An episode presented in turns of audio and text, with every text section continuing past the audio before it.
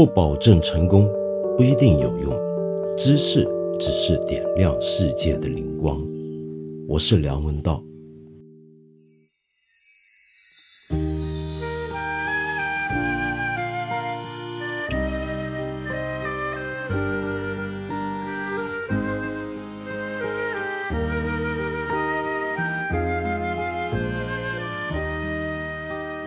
今天呢，我们这集特别对谈，我恨不得他应该早一点做，早一点出。为什么呢？因为今天跟我对谈的是我的老朋友贾科长贾樟柯。我希望跟他这个对谈早一点出，那当然是因为我希望能够在《江湖儿女》还正在热映的时候，让大家听完我们这个对谈都去留意一下这部片子。多点去看一下这个电影，可是呢，没办法，因为种种原因，我们只能拖到现在才做。那么现在这时候，当然有些院线还是有这部电影的，我很希望你们都去看，因为我个人非常非常喜欢这部电影，我觉得是贾导近几年最重要的一部作品。不过当然了，这个电影要是你还没有机会看，或者现在没办法马上在院线上看到也没关系，因为贾导其实就快改行了。要改行干嘛呢？就是当一个全职的作家或者全职的段子手。为什么呢？我想大家都已经看过前阵子他在网络上怎么样回复《环球时报》总编辑胡锡进先生的那封信了吧？那那封信一出来，大家都说贾导呢确实是个很优秀的段子手。那么，但是我们今天不是要谈段子，我们想认真谈一下，到底电影。应该要做些什么？电影是不是应该要充满正能量呢？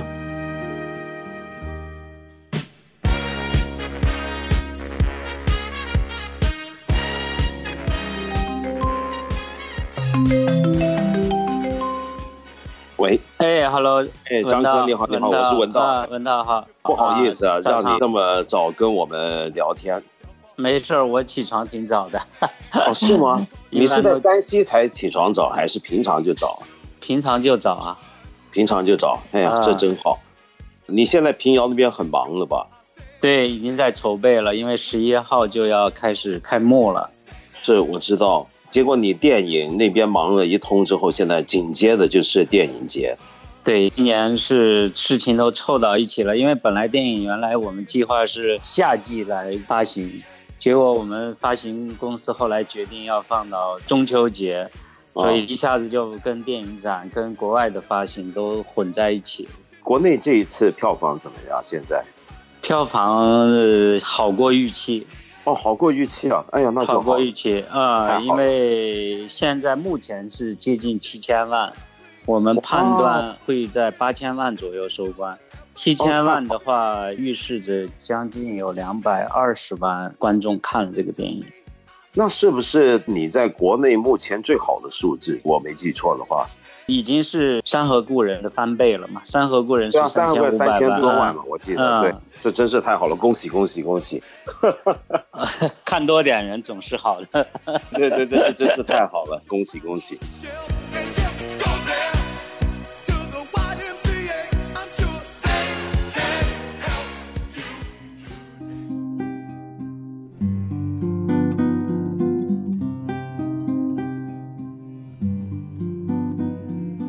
这次《江湖儿女》这个电影，我看完之后，我简直有一个感觉啊，觉得你好像几乎要写一个中国版的，或者至少是山西版的巴尔扎克的人间喜剧一样。谢谢谢谢。为什么呢？因为很多人都说你的电影好像一直都在建立一个宇宙。里面所有的人物会重复出现，或者是至少有些藕断丝连的关系。很多的场景跟时代也是会反复的再现，包括一些音乐。嗯，可是这个呢，与其说很多人说是自己向自己致敬或者怎么样，但我反而马上就想到巴尔扎克，因为人间喜剧就是很多角色跟场景是会重复出现，但是他好像是要做一个百科全书一样。当年巴尔扎克经历过那么大的一个变动的时代，那整个法国所有的老人物找出他们在各个阶段的情况，所以我看你电影有很强烈这个感觉，尤其到这一次，因为这次电影时间跨度那么大，十七年，嗯，然后里面有一些的场景肯定是以前就有的纪录片的素材，像开头的那个场面，对，那是两千零一年拍的。然后跟着三峡库区还正在注水，移民都还没完成，那也是以前拍的吧？三峡库区有两个片段是那个时候拍的，一个是巧巧坐在船上第一次入三峡，看到的两岸的这个风光。这个是那个时候拍的，还有一场是他看那个舞台在表演，有多少爱可以重来。这个舞台上的表演是十二年前拍的，我偶然拍到的。舞台下的赵涛是去年拍的 我们竟然找到了那个剧场，把它衔接到了那个剧场。对对对，哦，这个就比较奇特，我以为那样的剧场早就没了呢。我觉得这也是我这次的感受，因为在这么大的变动里面，过去变总让我很震撼，但是这一次我发现不变对我很震撼。你比如说开头那个巧巧的家，外面那个河滩，还有那个公路，那个是两千零二年任逍遥时候拍过的家。对。然后这次呢，我就想把他的家还是放在那儿。本来以为我们要改集或者怎么样，对。结果去了之后，发现除了公路上行驶的公共汽车变了，所有的东西没有变。就是在这样的一个高速的改变里面，包括大同现在也物是人非。原来我们十几年前去拍的时候没有城墙，现在人造了一个大的城墙，重新造起来的嘛。对 对，所以它显得一些不变的东西更加的突兀，更加的孤独。嗯，你的意思是不是那种孤独是他们好像被留下来的一个东西？对，被留下来，留在旧的人际关系，留在旧的生存环境，留在旧的记忆里面。我觉得这种遗留感让我蛮震撼的，因为这个时代并非所有人能与时俱进，也不是所有人愿意，特别是在人情上，人和人之间的关系上与时俱进，或者他们也没有能力与时俱进。就这一次，我觉得我跟过去电影不太一样的是，我更多的焦点其实是想放在这个变动里面不变的东西上面。比如说这个乔乔所坚持的这个义，我并不是一个道德主义者，嗯，我只是说有这么一种人，啊，他们的做人方法是没有改变的。至于说那个义是不是就是一个好的做人标准，这个我不评判。不是我电影的重点，重点是有的人在坚持一种他相信的生活方法，但是他是显得非常的孤僻，非常的孤独这样的人。嗯，你刚才说到那些不变的东西啊，我觉得很有趣，因为先说回刚才你说的大同的以前任逍遥里面出现过的，而巧他家附近那个环境，以及你们在重庆遇到那个剧场。像这种不变的东西啊，它还跟我们说的那种可以登入国家文化遗产的那种不变的物质环境不一样。呃，不一样，那是被保护起来的。对啊，那是被保护起来、被供奉起来一个活的博物馆纪念碑，我们是觉得很重要的事。可是这些是一些生活场景，是一些不会被歌颂、不会被记录，它在或不在都不会被人发现。他就只是还那么在着，而那个在其实也没有保证，也没有人会觉得他明天会继续存在下去，或者有这个必要存在下去。它是随时可以被抹杀的，随时可以被消除掉的，就是所谓自生自灭的地方。对，苟活。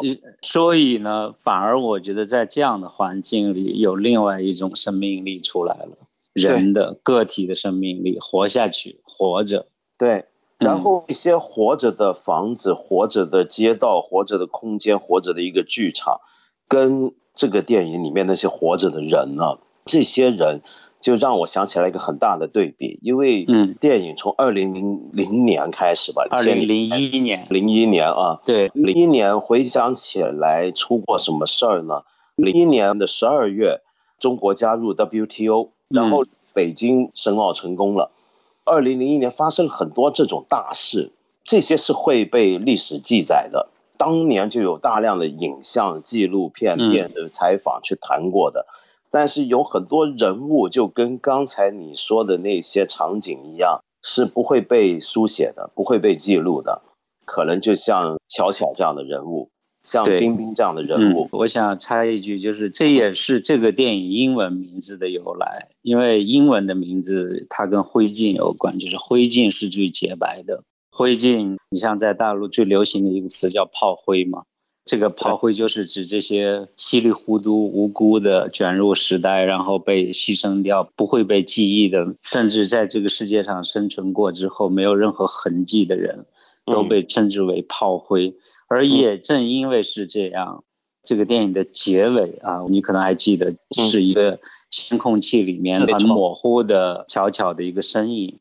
啊，我当时这个结尾并不是我原来剧本的结尾，但是我拍到这个镜头的时候，我想用它来做结尾，因为这个形象就是一个当代泛滥的、无处不在的一种数码影像。是，呃，我们无意中被各种各样的摄像头拍下来，嗯。呃，但是我们每一个鲜活的生命，鲜活的经历过情爱、欲望、挫折、争斗、痛苦、悲欢、悲喜，各种五味杂陈的情感困扰过的人，最终可能就像监控的这个模糊的数码影像一样，终究会被删除。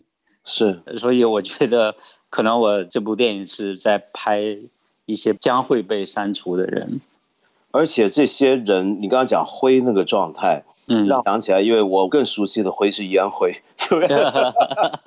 让我想起来王颖导演啊，拍过一部戏就叫《烟》嘛。对，烟那个戏里面开头的时候，那个作家主角他说过一个段子，是以前英国的一个老段子，就说以前的人怎么样测量空气的重量，嗯。所以就想到一个办法，就抽烟，然后这个烟原来的重量是多少，烧完之后剩下是烟灰嘛，再量这个烟灰的重量是多少，就知道嗯烧掉的空气是多少，对吧？嗯 那当然是个段子，啊，但是当年那个段子有个寓意，就是说这些灰是轻盈到你在秤上都称不到。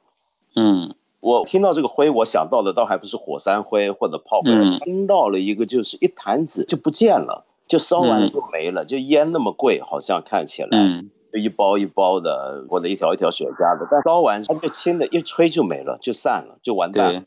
那很多时候人命就是这样。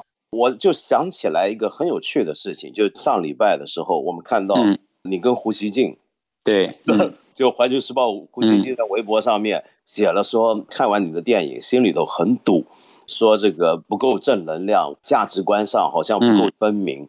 然后我看到你对他的回应，你的那个回应转发量几乎比这个电影的票房还要好，应该是，都觉得你该改行当作家算了，网络段子手拍什么电影呢？反正你本来也老想过另一种日子嘛，是不是？那然后呢，你们那个对话里面，我觉得很有趣的就是胡锡进呢，他强调的那种他的心目中的正确的价值观或者正能量的东西。对。恰恰是一种他看不到你讲到的那一点，他常常标榜要表达的这个复杂中国，不嗯只是有神舟三号升空，不只是北京要盖鸟巢，央视大楼要建起来，而且还有这样的一些人，像巧巧、冰冰这样的人，嗯。呃，有这样的一些人用这样的方法活着，他们活的方法也许不是那么的光彩，甚至不一定在道德上正确的。比如说，其中有一段很感动我的是什么戏？嗯巧巧在凤姐去在酒楼碰瓷，嗯蒙人，然后遇到了一个摩托司机，会跟他说：“不如我们耍一下。”然后嗯他就把他的摩托车给搞掉了。这一嗯段我反而觉得很感动我，这就是一个做完老出来的人，他学到的江湖生活智慧。那这种生活，恰恰是今天很多媒体说要表达呈现的这个复杂中国里面不存在让我们看到的，它是存在，但是我们看不到。这些人他被看不到什么程度呢？就是当巧巧到了凤节的那个潮州商会，他在那个玻璃门，那应该是个自动门，自动门，对，他应该是走过去他要开的，但他没开。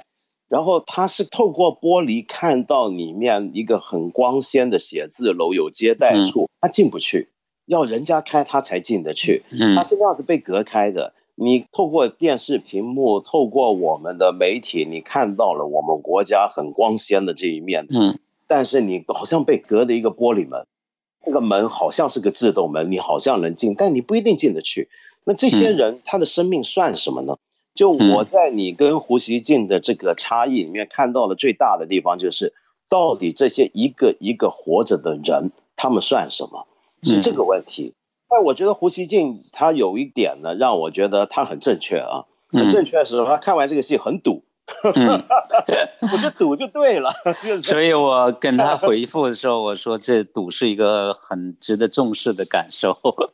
我看到他赌那句，我就觉得啊，那胡总，你你这回还说对了，就我很难得同意他，这戏就是应该看着赌的。这种赌，它恰恰不是他理解的那种简单的电影模式能够表达出来，或者甚至不是他笔下的那种平常简单的模式表达出来，这是一个日常的生活状态。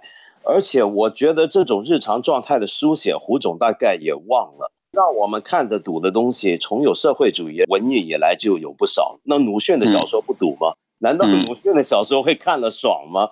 我歌里契诃夫都不会让人爽，嗯，是会让人赌的。其实那篇回复胡主编的文章写的非常快，大概四十分钟写完，但是写之前想了很久。其实我对他个人没有太多的成见。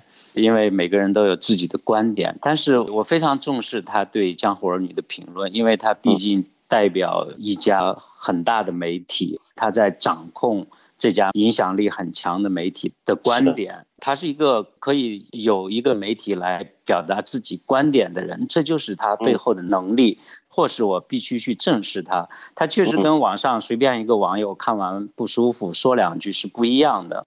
是啊，所以我首先想到的就是鲁迅所说，人的悲欢并不一定相通。嗯，呃，我在想我们之间的差异究竟出现在哪里？嗯，啊，比如说这样的人的一种存在，需不需要我们去注视？首先，它就涉及到一个问题，就是我们是无视他，还是我们要重视他？从这个角度来说，我对胡锡进的观点以及他自身的身份背景产生了联想。就是连他这样的掌握媒体话语权的一位主编，可能都对现实进行选择性的回避，而且认为是给自己添堵的东西。那么，我觉得这个它涉及到方方面面，包括比如说政策的制定，我们一直在说要帮助弱势群体，包括大陆现在也轰轰烈烈的在做扶贫的工作。那么这些政策都是没问题的啊，扶贫是非常好的一个政策。但是做这些事情的时候，你对人的理解、对人的情感，你是因为一个政策去做呢，还是基于一种情感去做呢？这里面就产生了非常大的差异性。嗯，我觉得他让我感到非常的警惕，需要回应他。而且我觉得他的这种对电影的看法也蛮有意思啊，就是说觉得电影好像不应该是这样的。我也很好奇，就他心目中的电影是怎么样？我很惊讶他那么称赞好莱坞电影。嗯，好莱坞电影不是说不好，而是说，好莱坞主流电影是一种模式。他心目中看到的好莱坞的理想的电影，可能是一个很正能量的，表达美国价值观的。可是我们都知道，美国的电影不只是好莱坞主流电影。对，这也是我回复他说，我希望他能多研究一下复杂的国外电影。美国电影即使是好莱坞电影，也包含了一些批判美国现实的电影，他就忽视这些电影。没有办法，可能就是他还没有那么多功夫去研究复杂的国外电影。我们期待他将来往影评人的道路走，说不定这次对他有启发。他继续在往影评人的道路上走，之后他又评论了张艺谋导演的《影》，影是吧？哦，这我还没看到，真的。他有一个著名的这几天在传的话，就是说希望我们这些导演都去晒晒太阳，觉得我们的心灵太潮湿阴暗了。哦，OK，你应该劝他到汾阳来晒一晒太阳，北京不一定好晒太阳。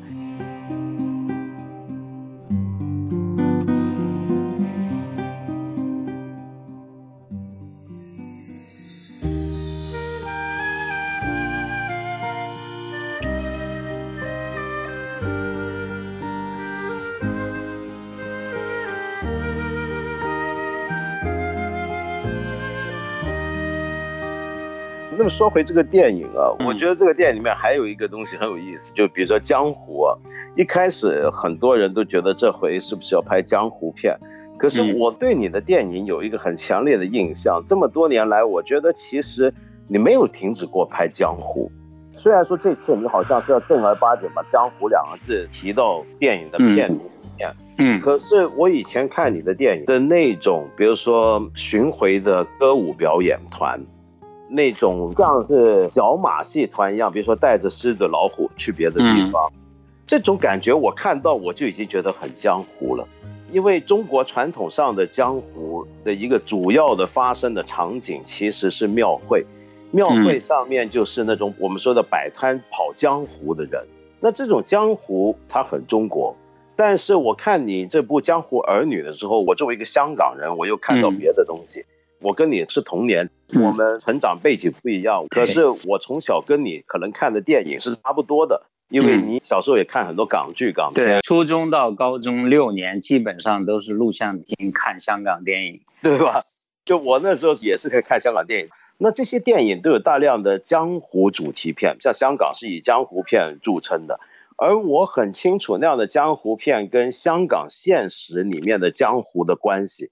有些电影是在反映香港已经有的江湖传统，比如说，嗯，拜关公，我们叫拜关二哥，在你的电影里面就是二爷，二爷拿出来不能对他说谎了。那这些我都好熟悉。但是我觉得有一个很有趣的东西，就是像这样的一套价值啊，这就讲义气。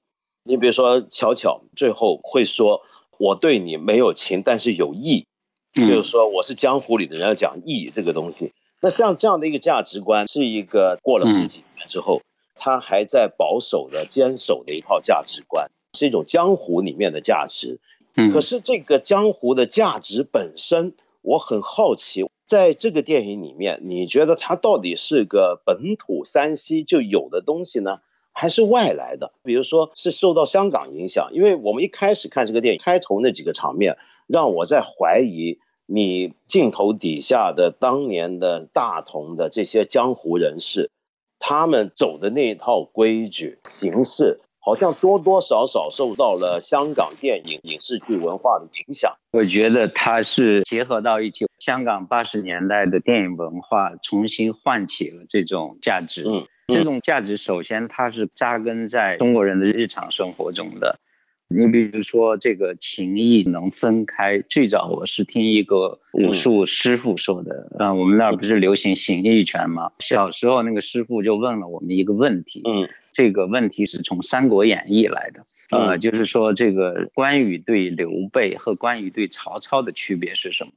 那我们答不上来。这个师傅就说说这个关羽对刘备是有情有义，关羽对曹操是有义无情。所以那个时候才知道情义是可以分开的，那对于小孩子来说是蛮震撼的一个事情，因为过去情谊是一个词组啊，我们没有单独的把情跟义来做理解，情谊以为是混在一起的一种情感。那这种东西呢，我觉得要说一下江湖史这个江湖史呢，实际上相对于广义的那个江湖，狭义的这个江湖传统，四九年之后就消失了。是。社会重新被组织过了，所以在大陆是没有那种传承，没有帮规，没有那样一种辈分，也不需要递投名状，这些都已经消失了。但是人在相聚的时候，他自然会形成这样的一个情感的一种集体啊。那我们的小的时候呢，社会开始复苏，社会开始活跃起来之后，特别是我觉得它跟这个文革刚结束。两方面有关，一方面是刚结束，很多年轻人没有工作，那他没有工作的时候，在等待就业的那么三年五年的时间里，他实际上没有被组织到这个社会里面，他没有一个所属的单位，所以他们是一些自由的游民，就好像民国时候的游民一样。嗯，那么在这样的一个游民里面，他就滋生了一些民间的生存、民间的智慧、民间的这种价值观。这里面呢，就是包括《三国演义》《水浒传》，包括后来大陆大众文化最先恢复，实际上是评书。啊，这个评书呢，说三国，说水浒，说岳飞传，说杨家将，这些传统文化里的核心呢，实际上都有江湖的文化的核心，就是情义啊、忠义勇啊这些东西。它作为一个日常生活里面触手可及的观念在传播。但是当八十年代遭遇了香港电影之后，香港在那个时候代表着一个现代化，代表着一个远方，所以你看到一个现代化的社会。我们小时候最爱看那些杀手可以自由出入各种航空港啊！我记得有一部电影叫《带枪过境》啊，可以过境啊。对对对，我都忘了故事是什么了，但是我片名我还记得，叫《带枪过境》，就是带枪。他还过境啊，穿越各种边境啊。那在一个封闭的社会里面，你觉得哇，原来在那样的一个现代的社会里面，这些价值仍然是被放大的。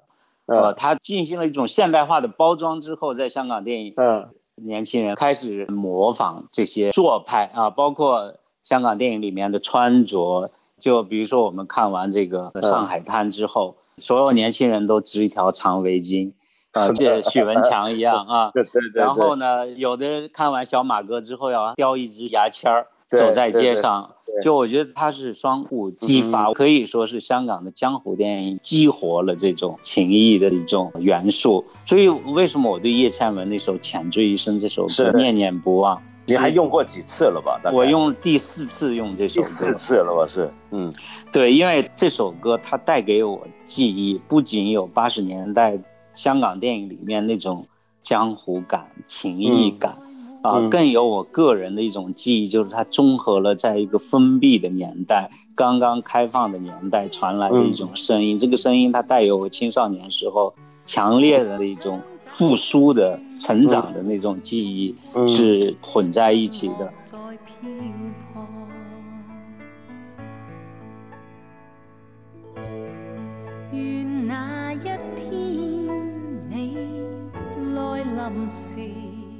所以我在写这个剧本之前，我一直想，当我面对我自己的生存环境，我不应该写一个想象中的江湖世界，嗯，因为那不是我们的生活，它就是这个样子啊，它不是。香港电影里的江湖，也不是马丁·西克塞斯电影里的江湖，也不是科波拉《教父》里面的江湖。我想写一个什么样的江湖呢？就好像很多人有一天突然警察找上门。说你是黑帮，你是江湖人士，他会突然说我是吗？啊，原来我是，嗯嗯，就这样子被辨认出来，而不是自己那么意识到的。对的，嗯，所以这为什么电影里面会有叶倩文的歌，会有他们一起看香港的江湖电影？那个电影叫《英雄好汉》。很多人以为是吴宇森导演作品，不是是黄泰来导演。黄泰来的哦，黄泰来导演的。嗯，我们还特意买了版权。这个也是让我作为一个香港人在看的时候特别有意思的地方，因为以前看点电影，当然这些文化元素符号我们都很熟悉，但是这一次就让我想到更多这个江湖之间的关系是什么，这样的一个江湖观是怎么来的。那我想说一下最后这个镜头。最后那个监控器镜头，就是你刚才也提到，其实在这个电影做结尾有一个很特别的意思，就是那个镜头是一个最腐烂的，是几乎在今天的社会条件下，是我们每个人都被拍到无数这样的镜头，但是我们绝大部分人在这种镜头是一闪而过，我们自己不会知道，也不会有人注意，除非你犯罪，然后一下就被丢到一边，或者不晓得将来哪天被删除，可是。我在看的时候，我反而很坦白讲，我觉得有点突兀。为什么呢？因为一来，虽然你这部电影看得出来是用了几种不同的介质，嗯，用过胶片，用过 DV，对，然后用过这么高清，嗯，对，用过高清这么多材质，但是基本上整个接续是很顺的。然后到最后这一下很突兀一下出来，嗯，然后第二呢就是。可能这种镜头在今天会给人很多联想，就是，哎，一下子变成一个跳出去用监控的角度来看这个戏了，变成这是一个监控者的角度，好像是，嗯，对，我马上看到这是一个很俯视下去的，从上方拍下去的，是个监控者的镜头，所以我反而会在那时候觉得，哎，怎么会这样子呢？这是不是多了出去呢？你有没有考虑过，就观众也许会有这种感觉？呃，也许会有吧，但它来自于我的经验，就是有一些我们都意识不到存在的我们的影像，有一次我的车违规了，违规之后接到了罚单，然后我不记得我们有违规，警察很快调出了监控拍下的照片，我看到了一个毫无意识的我自己坐在副驾驶，没有系安全带，抽着雪茄。呃，茫然的一个贾樟柯，我真的不知道这张相片的存在，但是他确实是我，哦，他让我非常的震撼，也让我非常的突兀。然后我还有两个同事，我们在大同拍《江湖儿女》的时候，他们钱包失窃了，然后就报案，然后警察调来了各种各样的监控，他们看到那个监控非常诧异，因为呃，我们就这样被人看。就这样记录到了某一个人的硬盘上面。嗯，但这种记录，除非就是在这种时候，否则是无关痛痒的。对我们大部分人来讲，否则我们都不知道它的存在。对，没错。那所以这些我们刚才说的，只是苟活的人们，其实最后还是会被记录的。只不过那个记录不是那么完整或者重要的记录，或者跟这个人本身的故事。他到底是个什么样的人？他经历过了什么事情？是这种记录都不会记录到，不会有，所以我才觉得文学电影的重要性。嗯，就一个活生生的人，他生命的这个过程经历那么多事情，如果我们只是一个监控里面的一个模糊影像或者身份证上的一张照片的话，那完全确实我们是无感的，它确实是一个平面的东西。但是恰好是电影。正因为是电影，我觉得我们活着活着的证明，怎么活过，怎么生活过，十几亿人是经历了什么，经历了什么具体的情感，我觉得他让我重新对电影也有了好感。所以我最后能不能这么讲，整部电影其实是最后这个监控镜头的一个长篇的注脚。呃，我觉得是，可以是这样的。因为这个镜头就这么一闪而过，我们每个人都有，但这个镜头背后那个人到底是怎么回事？我们在前面这一百五十几分钟里面就看到了，是，嗯，很有意思，很有意思。我觉得其实你回汾阳住这个决定很正确。看完这个电影之后，我觉得，对，我觉得因为这样的戏，如果你继续待在北京这样的住下去，生活下去。也许再过一阵子，你不一定拍得出这样的电影。呃，我觉得确实每个年龄一定要拍自己想拍的东西，因为它除了你当时那么想拍之外，还有它是属于那个年龄真实的你。同样一个剧本写完了，过十年拍可能变成另一个电影。对，变得不一样，变得不一样。好，那我们过阵子就平遥见了。好的，平遥见。好的，平遥见。OK，好，谢谢啊，谢谢。期望多少梦，皆因心里多孤寂。就像刚才我们说的那样子啊，这个时候贾导呢，戏要宣传要做的这些活动好像告一段落，忙完了，但是现在已经全身心在投入另一个他非常关注的小宝贝，那就是平遥电影节。当然了，你如果是贾导的粉丝，你绝对应该要追去平遥电影节看一看贾导的新血。不过更重要的是，它本身就是一个非常出色的电影节。我去年去过它的第一届，印象非常深刻。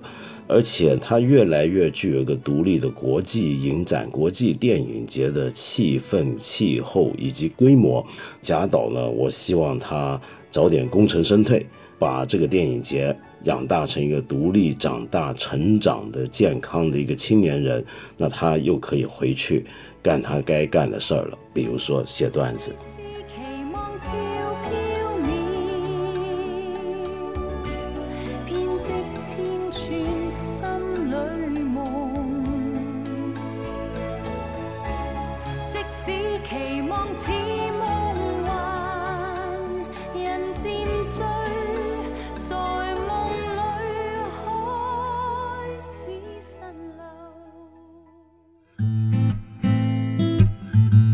八分这个节目，你以为是光我一个人在那边说了爽？不是的，一个人说话不爽，必须要有人共聊才爽，但是人也不能天天爽，所以我们这个爽的部分呢，也只能够偶一为之。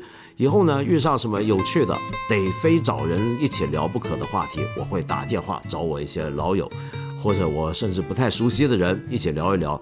但假如你说你有很多观点，你觉得太值得在我们这个节目里面跟我也聊一聊了，那我很欢迎啊，你可以留言给我们，提出你想谈什么。那么说不定我就会某天什么时间打电话给你，你要等着电话，我要跟你录音做一期八分的这种特别对谈节目。们八分这个节目每星期三、每星期五都会在看理想 APP 和看理想微信公众号同步更新。我们今天就先聊到这里了，下期节目再接着谈。